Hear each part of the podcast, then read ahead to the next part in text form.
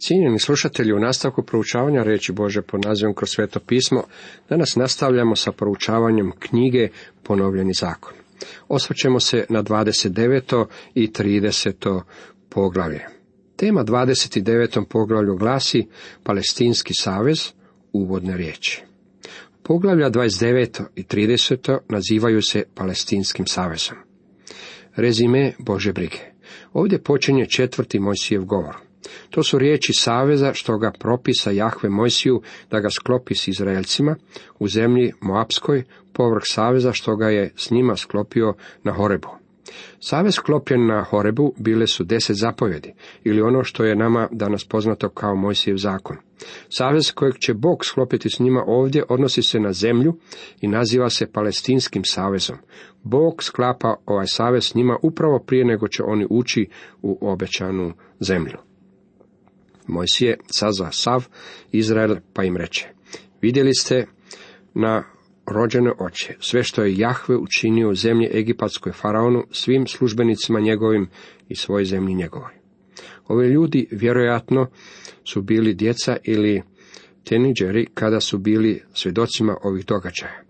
Najstariji ljudi u narodu bili su stari oko 60 godina nakon lutanja pustinjom, koje je uslijedilo poslije njihovog neuspjeha i neposlušnosti Bogu kod Kadeš Barneje. Samo su Jošua i Kaleb ostali od onog prvog naraštaja. Velike kušnje što su ih vidjele tvoje oči, silne znakove i čudesa, ali vam ne dade Jahve do danas razuma da shvatite, očiju da vidite, ni ušiju da čujete usprkos tome što su vidjeli sve znakove, još uvijek nisu ništa svačali. Izaja je imao mnogo toga za reći o ovome. Pavao se u poslanici Rimljanima bavi sljepoćom Izraela, kao što je pisano, dade im Bog duh obamrlosti, oči da ne vide, uši da ne čuju, sve do dana današnjega. Rimljanima 11.8. Znači li to da im Bog neće dopustiti razumijevanje? Da će ih otpisati?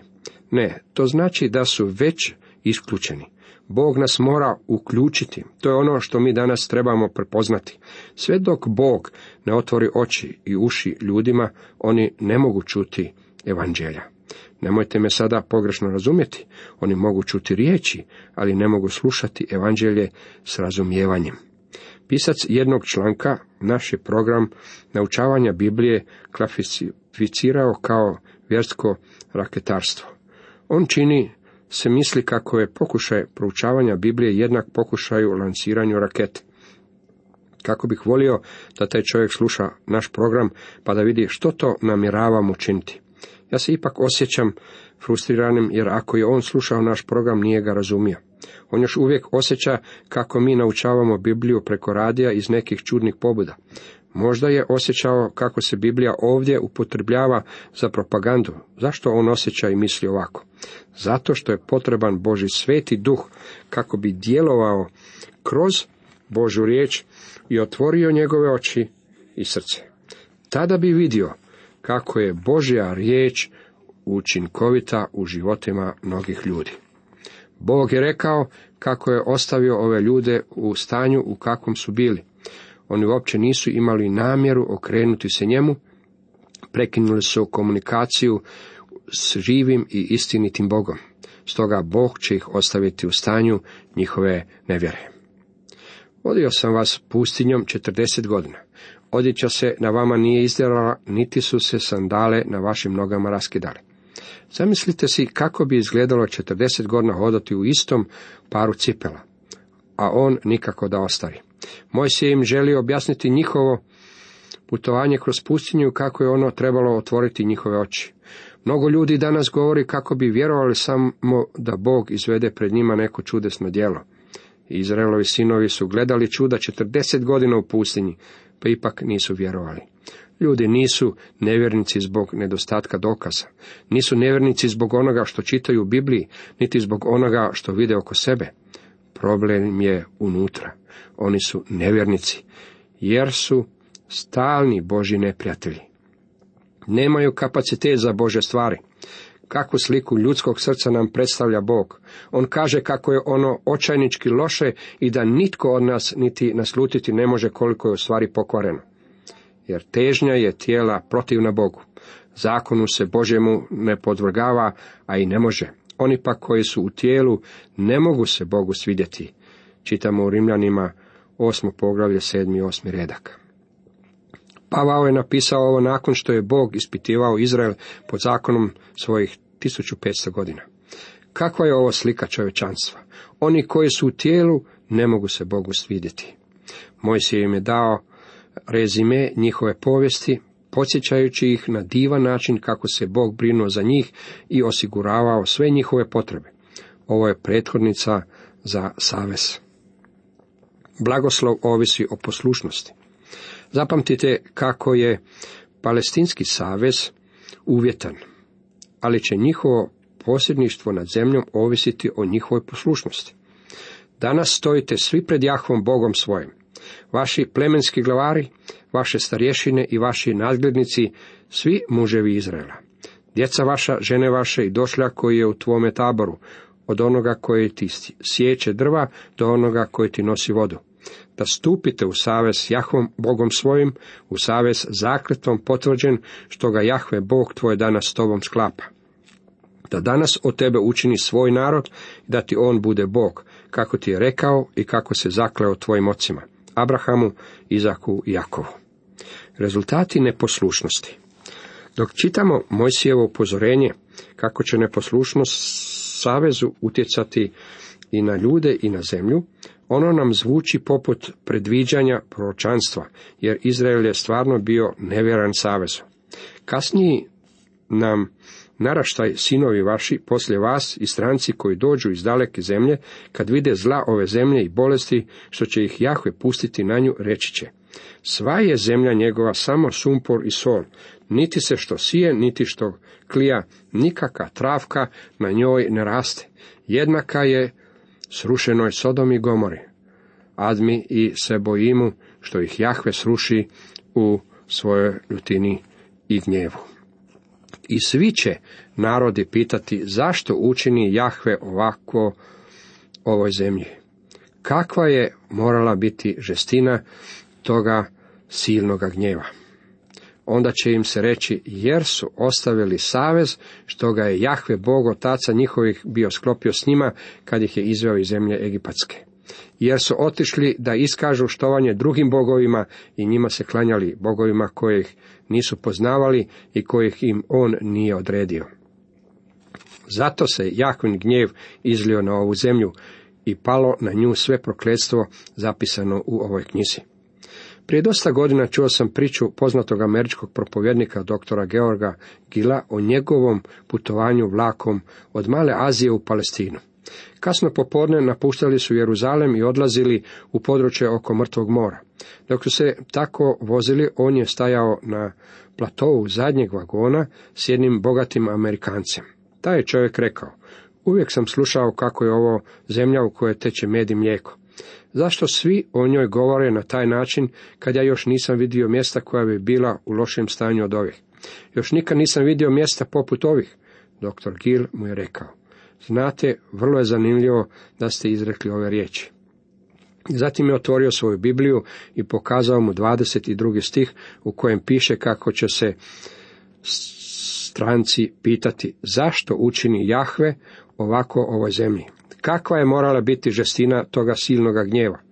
I doktor Gil mu je rekao i razlog za ovo, isti onaj kojeg je Mosije iznio Izraelcima 3500 godina ranije, jer su ostavili savez što ga je Jahve, Bog otaca njihovih, bio sklopio s njima. Zemlja i ljudi idu zajedno. U stvari cijeli je Mojsijev sistem prilagođen toj zemlji. Nije samo za ljude, već i za zemlju. To je važno zapaziti u doba našeg gospodina. Maslinska je gora bila prekrivena raslinjem. Bilo je to područje bogato šumom. Kasniji porobljivači posekli su ovo drvo i ostavili zemlju pustom. Boži sud ne pada samo na ljude, on je također pao i na zemlju. Jahve ih je iščupao iz njihove zemlje u ljutini, sržbi i velikom gnjevu, te ih bacio u drugu zemlju.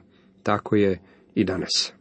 Što je sakriveno, pripada Jahvi Bogu našemu, a objava nama i sinovima našim zauvijek da vršimo sve riječi ovoga zakona.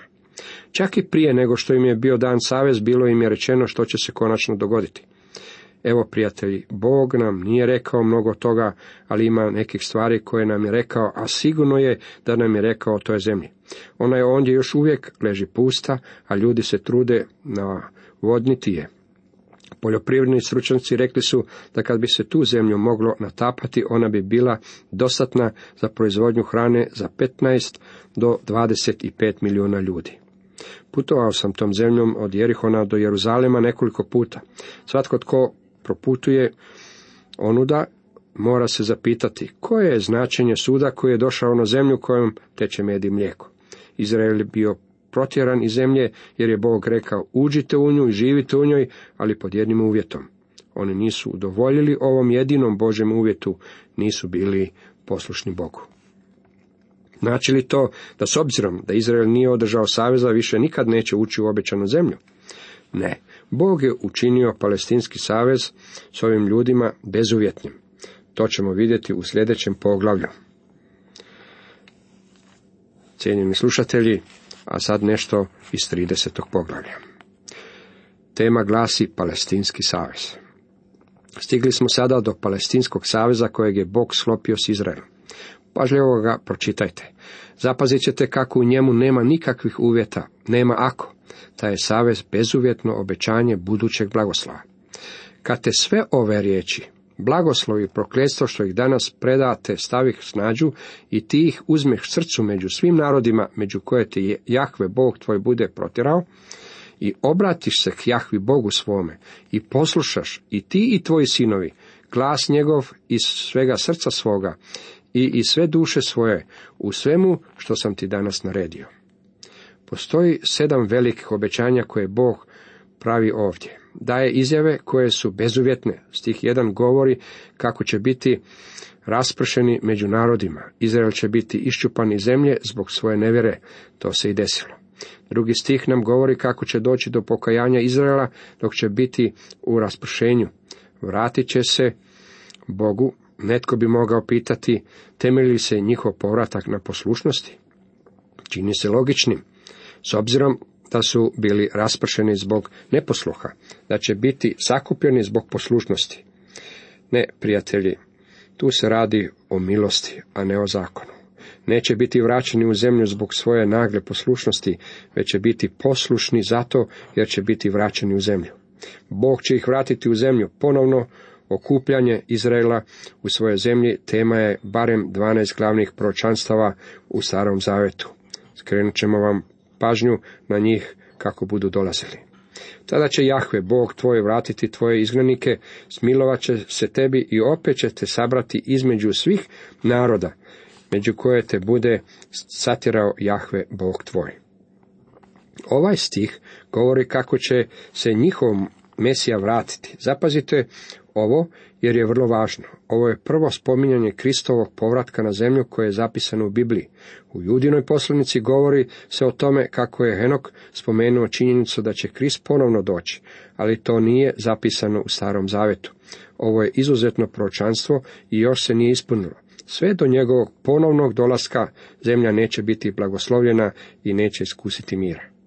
Ako bi se koji izgnanik tvoj nalazio i na kraju svijeta i odande ćete sabrati Jahve Bog tvoj, odande ćete uzeti. Jahve Bog tvoj dovešćete u zemlju koju su posjedovali oci tvoji, da je ti zaposjedneš. Učinit ćete sretnijim i brojnijim od očeva tvojih. Ovdje imamo četvrto veliko Bože obećanje. Izrael će biti obnovljen u zemlji. To je bezuvjetno obećanje. Nikakav stupanj raspršenja ne može izmijeniti činjenicu da će ih Bog u budućnosti dovesti natrag u zemlju, kao što je to jasno izrečeno u četvrtom stihu. Peto obećanje je obećanje obraćenja čitavog naroda. Jahve Bog tvoj obrezat će tvoje srce, srce tvoga potomstva, tako da ljubiš Jahve Boga svoga, i svega srca svoga i sve duše svoje i da živiš. Ovo obećanje ponovno iznose i potvrđuju proroci Jeremija i Hoša kao i apostol Pavao u poslanici Rimljanima. Šesta stvar koja se ovdje spominje da će Izraelovim neprijateljima biti suđeno. Izrael će se vratiti i zatim će biti poslušan Božjem glasu. Takav je redosled milosti i njihovim neprijateljima bit će suđeno. Jahve Bog tvoj svalit će sva ova prokletstva na neprijatelje tvoje, na mrzitelje tvoje koji su te progonili. A ti ćeš ponovno slušati glas Jahvin i vršiti sve njegove zapovedi koje ti danas dajem. Konačno, sedma predivna stvar je da će Izrael primiti svoj puni blagoslov. Jahve Bog tvoj, obilno će te nagrađivati u svakom pothvatu ruku tvojih, u plodu utrobe tvoje, u plodu stoke tvoje i u urodu tvoga plodnog tla. Jer Jahve će se opet radovati nad tvojim dobrom, kao što se radovao nad dobrom otaca tvojih. Kad poslušaš glas Jahve Boga svoga, držeći njegove zapovedi i njegove naredbe, zapisane u knjizi ovoga zakona, to jest kada se obratiš Jahvi Bogu svome, svim srcem svojim i svom dušom svojom. Kada će biti dan povratka, dešava li se to možda danas? Ne možemo se dogmatski ponašati u nečemu o čemu ne znamo mnogo. Ovdje nam je jasno rečeno da kada se vrate u zemlju, tada će to biti u poslušnosti Bogu. Neće biti blagoslova za njih u zemlji sve do vremena kada će se vratiti s poslušnosti i novim srcem koje će im Bog dati.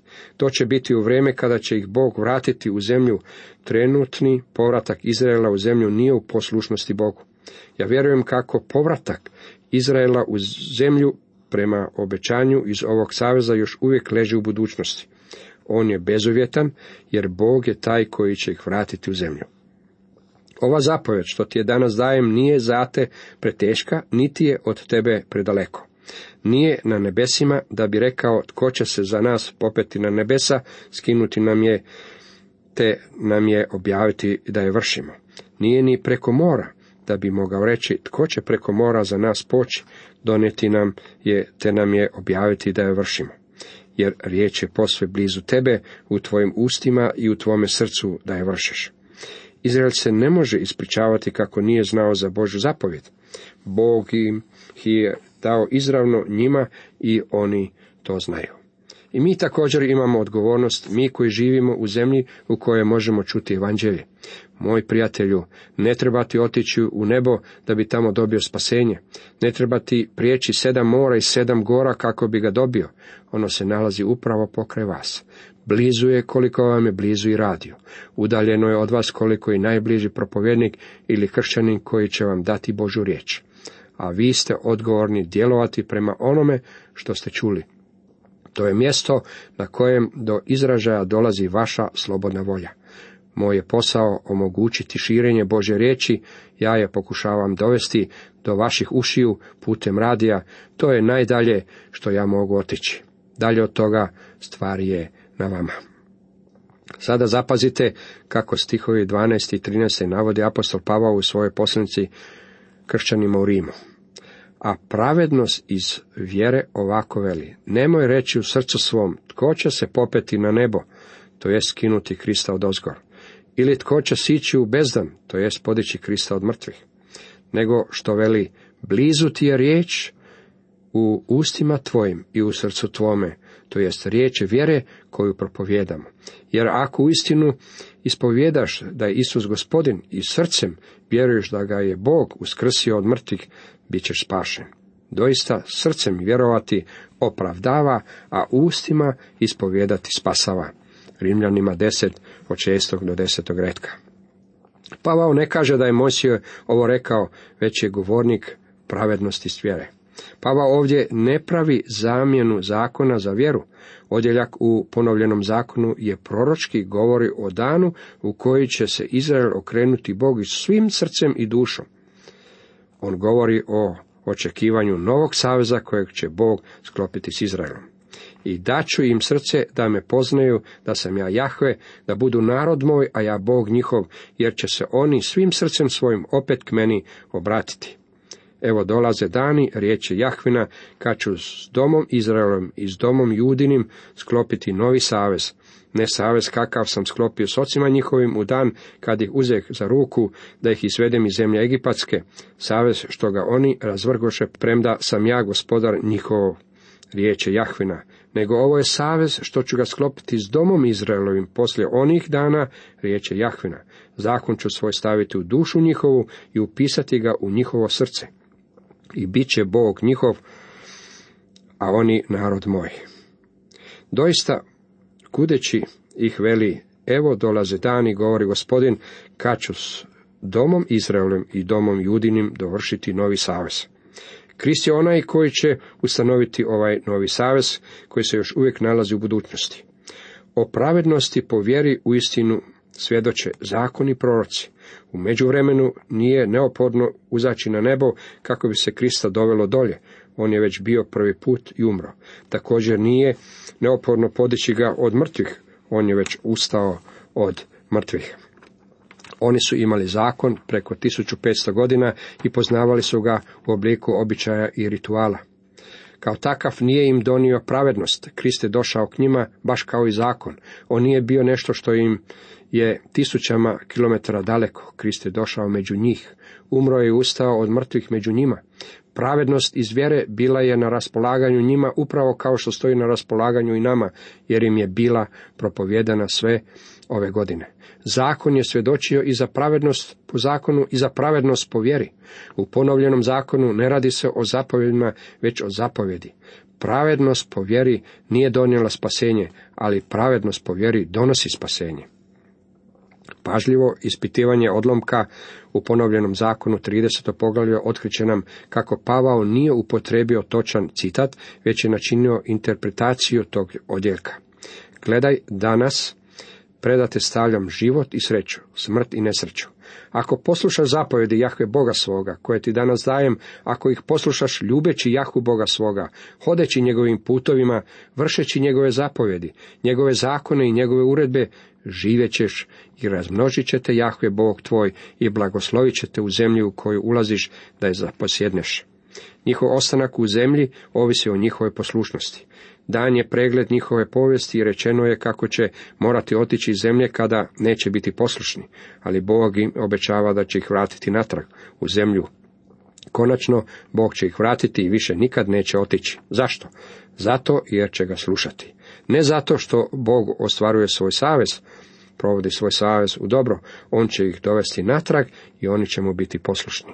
Jednako je tako i sa nama. Bog nam nalaže da vjerujemo gospodinu Isu Kristu kao našem spasitelju. Nakon toga Bog nam govori o poslušnosti. Ako me ljubite i zapovjedi ćete moje držati. Ljubeći Jahvu, Boga svoga, slušajući njegov glas, prijanjujući uz njega, da živiš ti i tvoje potomstvo, da on je život tvoj, tvoj dugi vijek, da bi mirno mogao boraviti na zemlji za koju se Jahve zakle ocima tvojim, Abrahamu, Izahu i Jakovu, da će im je dati. Ponovno ponavljam, ljubav i poslušnost velika je tema ponovljenog zakona. Ako je ovo bilo toliko važno Izraelovim sinovima, kako je tek važno vama i meni u ovo doba milosti, kada nam je dano toliko više svjetlosti. S obzirom na to da nam je dano više i naša je odgovornost veća. Jedna od stvari za koju se žarkije molim je da mogu ostati blizu Bogu. O prijatelji, moramo ostati blizu gospodina Isa Krista. Kako je to važno.